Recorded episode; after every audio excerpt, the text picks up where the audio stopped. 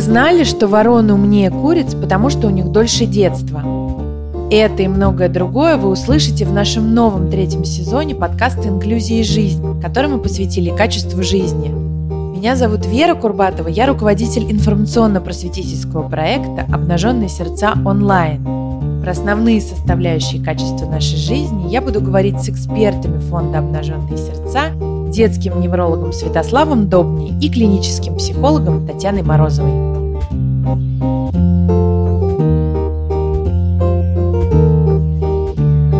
Всем привет! Мы поговорили про какие-то базовые вещи, типа сон, еда. А, вот теперь перейдем, наверное, к не самым базовым, а может быть, я и ошибаюсь, вещам. Я хотела бы поговорить про исследование мира про а, какие-то физические возможности этого мира и игру, детскую игру, как, а, наверное, возможность этот мир исследовать. Таня, Слава, вот я как бы права в своей какой-то логической цепочке, то есть в основе э, вот этого исследования стоит игра или, я не знаю, игрушки, и это, видимо, с самого какого-то рождения начинается у ребенка или нет? Добрый день. Да, вы абсолютно правы. Э, игра очень важная. Хотя, на самом деле, если честно говорить, вот исследователи, э, в том числе и исследователи человеческого поведения и развития, исследователи э, поведения животных и того, как это, вот, собственно, развивается в процессе эволюции, они до сих пор спорят, зачем нужна игра, и как вообще вот эта исследовательская активность развивается, и как вообще учатся живые существа, которых мы знаем, в том числе люди. И нужно сказать, что вот у животных есть прямая корреляция между тем, насколько животное сообразительное, и длительностью детства и возможностями игры в этом детстве. То есть, чем длиннее детство у животного, тем оно умнее. В общем, ну, это вот такая вот э, прямая достаточно корреляция, да. То есть, какая-нибудь курица имеет очень короткое детство и почти не играет, и сразу переходит во взрослую жизнь. А ворона, у нее детство длиннее, и в детстве вороны довольно много играют, и они гораздо сообразительнее куриц. Слава, я никогда не задумывалась, что у животных э, тоже есть детство. То есть они по-настоящему играют или как? как да, да, да, да, да, они играют. Ну, они и взрослые, многие животные играют. Вы знаете, и дельфины играют прекрасно, и слоны играют и так далее. Вы можете об этом на специализированных каких-то ресурсах почитать. Это очень увлекательная история. И там есть какие-то корреляции с тем, как, в общем, мозг структурируется и развивается, и сколько в этом мозге на самом деле свободных нейронов для того, чтобы устанавливать новые связи. Да? Потому что мы учимся, это выглядит внешне как игра, исследование, а внутри-то нас это выглядит как установление новых нейронных связей и организация мозга в какие-то достаточно сложные структуры, новые структуры, которых до этого не было. Таня, а верните нас вот в этот момент в контекст качества жизни. А, почему все-таки э, вот э, мы вообще говорим об игре? Э, если вернуться к, определению составляющих качества жизни, то возможность учиться, возможность работать, возможность исследовать окружающий мир являются как раз теми самыми составляющими важными. Для ребенка мы знаем, что игра – это работа, а игра – это еще и исследование окружающего мира, а еще игра – это способ коммуникации с этим миром и с теми людьми, которые э, живут в этом мире. Э, поэтому мы э, совершенно смело можем отнести игру к категории качества жизни. И понятно, что игра с возрастом ребенка очень сильно меняется – но это очень важная составляющая э, его жизни и качества его жизни. Но я еще услышала, Слава говорил про длительность вот этого детства. То есть все-таки продолжительность детства, она тоже важна. Вот у, на, у человека это примерно какой период? А, давайте подумаем о детстве как о периоде созревания, когда есть возможность построения новых связей, и чем дольше этот период созревания, тем, э, соответственно, мы интереснее, умнее, пластичнее. Поэтому получается, что у человека детство э, достаточно длинное. Мы говорим о том, что дети, они до 18 лет, и по определению молодые люди, ЮНЕСКОвское определение меня очень сильно радует, потому что молодежь аж до 65 лет. То есть у нас вообще сплошное детство. Ну, Тань, можно я только вот добавлю по поводу связей? Там же, э, соответственно, связи устанавливаются у человека в течение всей жизни. Но в детстве существуют уникальные периоды, когда вот эти связи в нашем э, головном мозгу, они устанавливаются гораздо быстрее в определенных областях. То есть, допустим, в области изучения языка, в области исследовательской какой-то активности, в области э, развития базовых навыков, таких там, как математика и все остальное. То есть, мы в будущем будем, конечно, учиться и будем развивать нашу кору головного мозга, и она будет становиться все сложнее и сложнее. Я надеюсь, что мы будем это делать. Но так быстро это делать, как это происходит в детстве, э, в другие возрастные периоды уже не получается. Это просто вот уникальность детства, она состоит в том, что оно никогда не повторится, и оно нужно для того, чтобы сформировать вот тот стабильный э, функционирующий мозг, на основе которого будет строиться все остальное. И получается, что игра – это вот э, основа э, развития мозга? Ну, вы, наверное, сейчас хотите, чтобы мы дали какое-то определение, которое пока, в общем, не существует, я боюсь, потому что э, кто уж там знает, что лежит в основе мозга, там много всяких разных механизмов. И видите, э, кто-то из ученых называет игру экспериментом. Потому что одна из теорий вот того, зачем нужна игра и как она строится, она, собственно, сводится к тому, что это такой эксперимент. Э, Ребенок – это маленький исследователь. Есть даже такая замечательная книжка «Ученый в колыбели», да, которая как раз рассказывает о том, как ребенок бесконечно строит эксперименты с окружающим. Он пробует вот так, а оно не работает. Он собирает статистику и, соответственным образом, он или она организует свой э, растущий мозг. Да? То есть, допустим, я сейчас заплакал, ко мне подошли и дали мне что-то. Значит, чтобы подошли, я должен заплакать. А но еще я могу улыбнуться и тоже подойдут. Угу. То есть это, в общем, как маленький научный э, такой сотрудник. Ну, в общем, и не маленький, а такой серьезный профессор, который очень хорошо разбирается в статистике, потому что, а, собственно, останутся в живых только те связи, которые постоянно работают и получают подкрепление. То есть, это постоянно есть статистика. То есть, какие останутся нейроны, а, относящиеся к звукам языковым. Останутся только те, которые ребенок слушает постоянно и регулярно вокруг. То есть э, я на самом деле даже скорректирую вот э, свой э, комментарий. На самом деле вот эти эксперименты и исследования имеют, может быть, какую-то самую популярную свою форму в виде игры. Но это не единственное, да, что входит в это исследование, в эти эксперименты. Но вот про игру все равно интересно. Да-да-да, но ведь игра, смотрите, это же одна из самых быстрых э, форм, или один из самых быстрых способов постановки модели, построения модели эксперимента. Да? Вы можете проиграть на куклах, на э, машинках, на всем остальном, все, что у вас внутри, да, вы можете их выстроить быстро, да, чтобы увидеть это все в большом окружающем обществе, вам нужно там, может быть, ждать несколько лет. А это происходит за несколько минут. У вас тут все собрались, подружились, разъехались в путешествие, улетели на самолете. Но это говорит о том, что нужно в этом детстве проиграть какие-то э, всевозможные сценарии. И я вот теперь боюсь прямо спросить, это сколько игр нужно освоить ребенку, а взрослому предложить, чтобы все сложилось. Таня, вот э, можно как-то разделить э, игры по видам, по их какой-то важности и по их месту вот в жизни ребенка, которые потом лягут в основу будущей жизни. Э, давайте начнем с того, что вот мы сейчас пытаемся говорить о сюжетной игре, о большом количестве разных сюжетов, а игра, она начинается гораздо раньше, и сюжетная игра появляется как, э, ну, по разным классификациям, там, пятая, седьмая, восьмая ступенька. Потому что прежде чем исследовать сюжеты, ребенок исследует собственное тело, ребенок исследует некоторые качества окружающего мира, что будет, если бросить, что будет, если что-то во что-то вставить. А до этого ребенок исследует собственное тело, свои руки, свои ноги, э, как они там э, действуют, какие они на вкус, какие они на запах. Ребенок много исследует физический мир до того, как перейти к сюжетам. А потом уже появляются сначала самые-самые первые игры понарошку – когда ребенок э, использует один предмет вместо другого. Ну, например, использует кубик, изображая э, разговор по мобильному телефону. А потом уже появляются те самые небольшие сюжеты э, укладывать, кормить, одевать.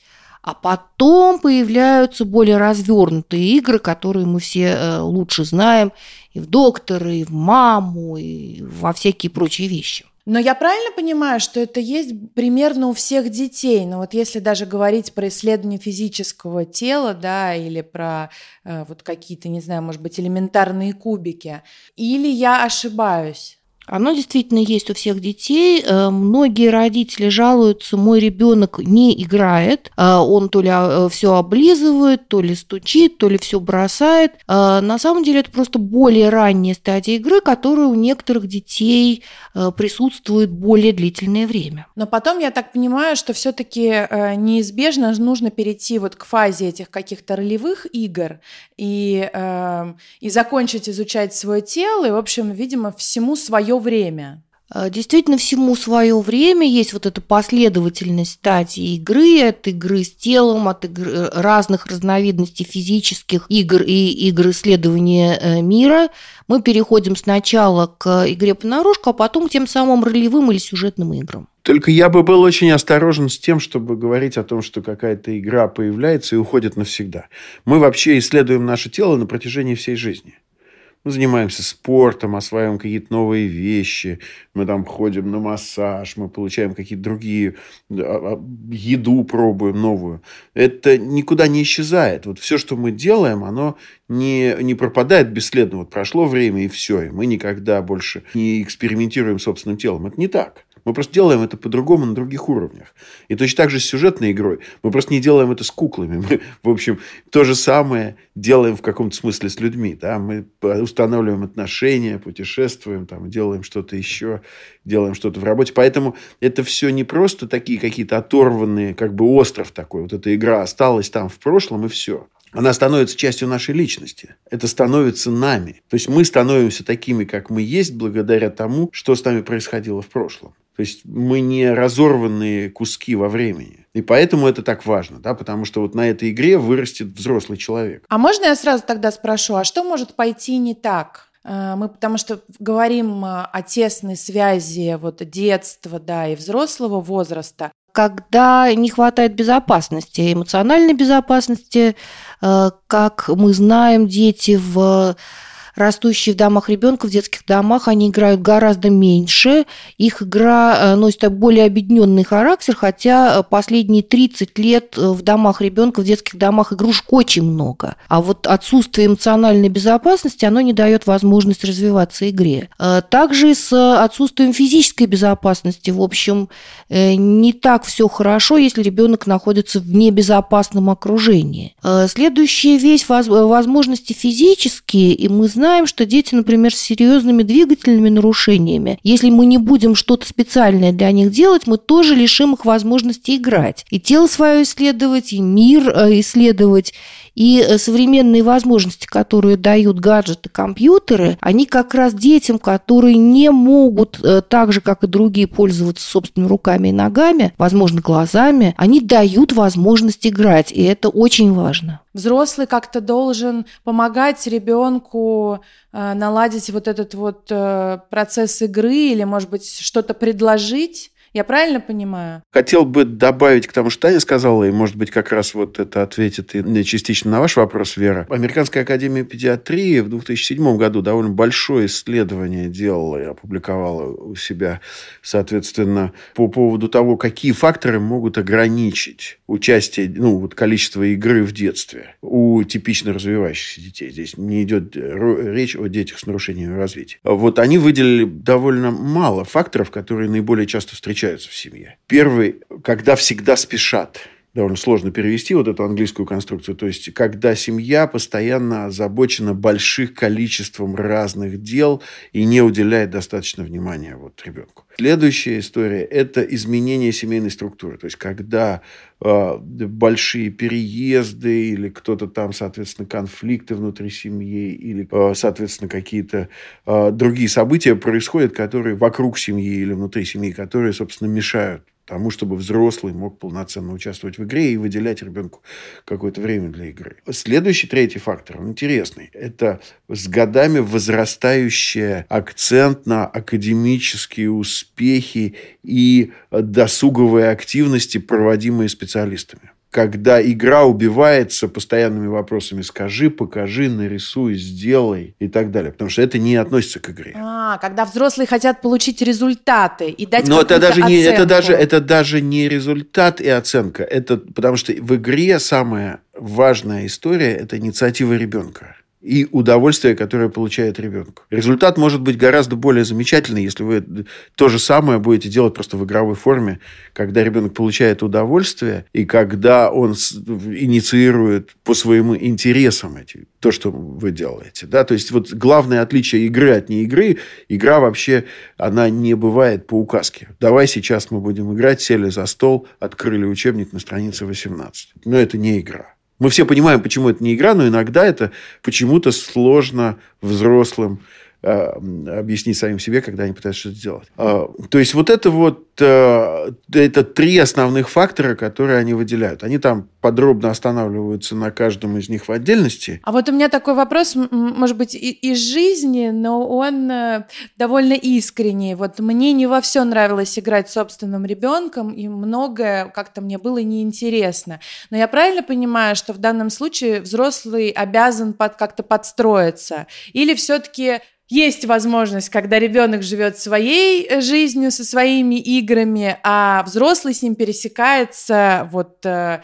в тех каких-то игровых пространствах или играх, которые нравятся обоим. Мы как-то раньше с вами уже говорили, что э, нет такой штуки, это вообще вредная идея быть идеальным родителем забывать о себе и полностью следовать только потребностям ребенка. Это маловозможно, нет идеальных людей.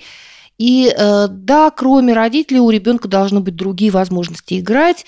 И опять же, мы взрослые играем со взрослыми, а дети играют с детьми. Поэтому э, даже при самых любящих родителях, э, бабушках и дедушках, детям еще нужны другие дети, и тогда ребенок получит полную возможность для всяких разных возможностей сюжетов. То есть в этом э, плане какие-то ясли и садики – это хорошо? Это очень хорошо. Э, часто родители э, говорят, что вот это пустое потраченное время я хочу, чтобы с ребенком занимались, занимались, занимались. Слава сегодня уже говорила о том, что кроме занятий есть вот эта вот важная часть жизни, возможность исследования мира, эксперимента, проигрывания разных сюжетов, разных ролей. И э, то время, которое не посвящено занятию в детском саду, оно как раз посвящено игре, и оно э, само по себе очень ценное. Потому что некоторые родители говорят, да не нужны эти сверстники, мы уже ходим на разные развивалки, моего ребенка учат тому, сему, третьему, пятому, десятому, а вот э, тут как раз пропадает та самая спонтанность, э, то самое удовольствие исследования, которое есть в игре. Я хотел бы вернуться, Вера, к тому, что вы сказали, обязан ли взрослый играть, даже если ему не нравится. Вот мне кажется, что если речь идет об игре, то вот любое обязан, но очень трудно реализуемо, потому что у вас не получится веселья и, собственно, радости, если это будет по обязанности, а получится вот то же самое обязательное обучение. Потому что, видите, у, у игры, если ее пытаться разложить на какие-то вот э, последующие полезные эффекты, есть совершенно разные функции. Да? Там одна из важнейших функций – это умение принимать решения и брать на себя лидерство. И если ребенку это нравится, и он это сам делает, поэтому, собственно, и нужны сверстники. Со взрослым это все очень сложно сделать. Развитие групповых навыков, развитие каких-то, соответственно, баланса между тем, что я вот сейчас очень эмоционален, а потом я, соответственно, очень тихо играю. Ну, там очень-очень много всего. И взрослым вообще все это а, без сверстников не сделать никак. Угу. Но я правильно понимаю, что еще очень важно, чтобы у ребенка как бы было разное пространство для этих игр. Я имею в виду открытый воздух, или это квартира, или это вот, например, там детский сад, или это не так важно? Ну, мы здесь уходим немножко от э, игры как таковой, потому что для игры ведь не важно ни где сделаны игрушки, из чего они сделаны, не важно в каком помещении вы играете, во дворце или в хижине, не важно на самом деле, это маленький тазик, в котором вы будете плескаться, или океан и, и песчаный пляж. Нет, все это не важно, потому что игра, она в воображении и она развивает креативность, воображение, все вот эти вещи.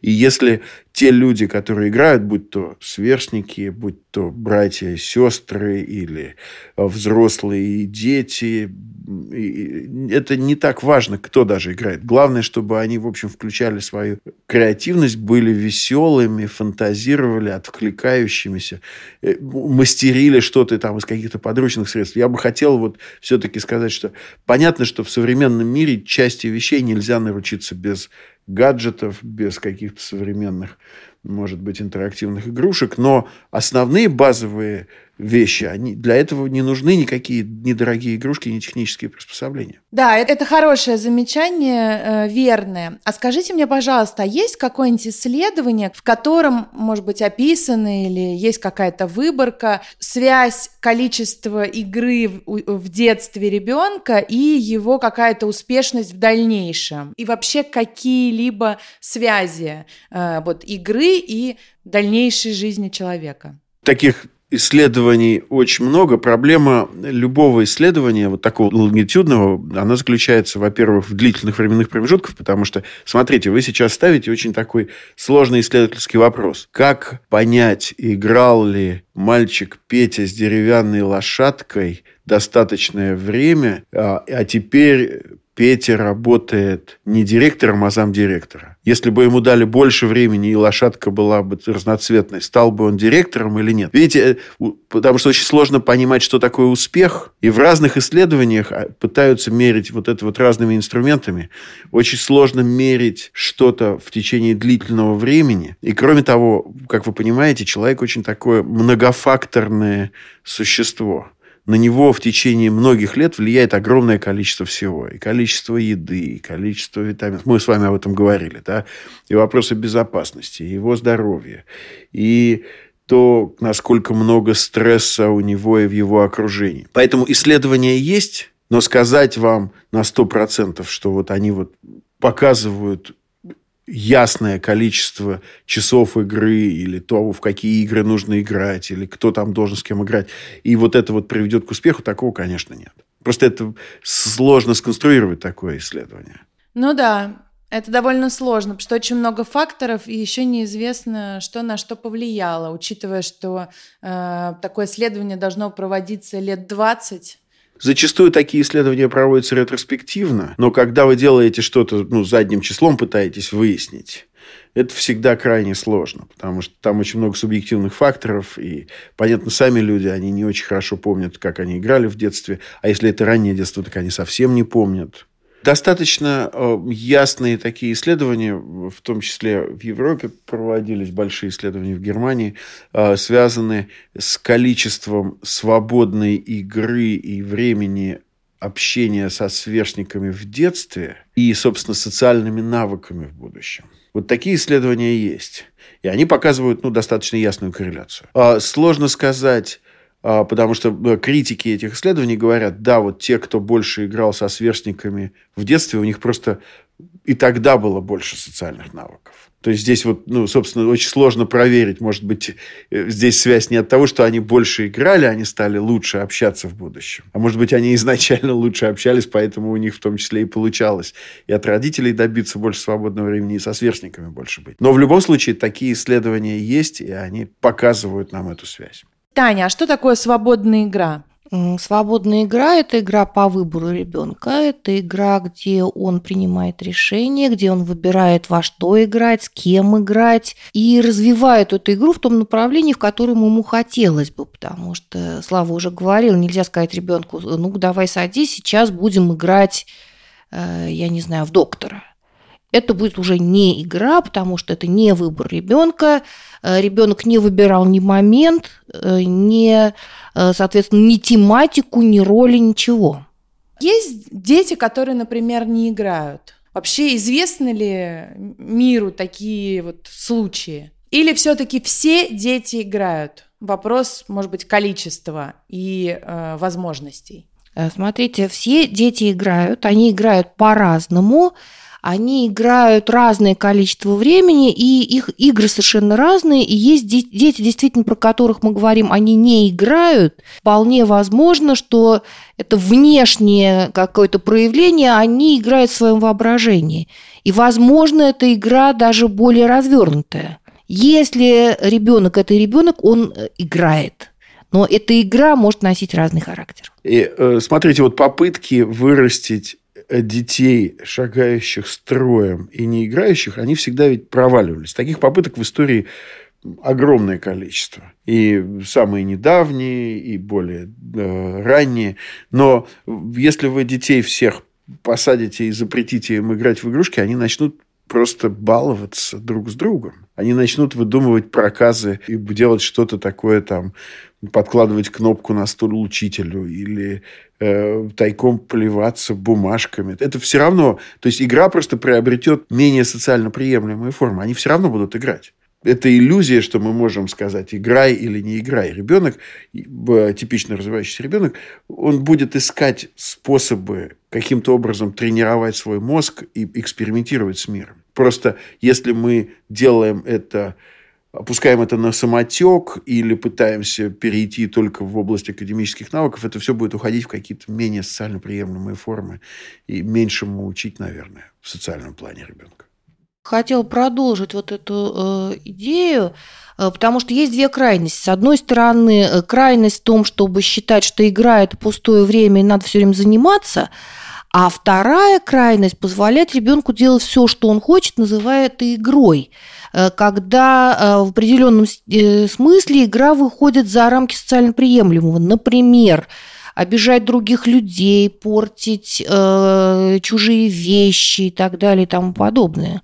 И э, мы всегда должны выбирать тот самый оптимальный баланс, чтобы давать возможность играть, потому что это очень важно, но при этом при всей свободе, спонтанности, возможности выбора мы все равно действуем в рамках социальных правил. Таня, Слава, тогда на этом предлагаю закончить. Мне кажется, сегодня получился такой насыщенный разговор. Спасибо большое. До свидания. Спасибо.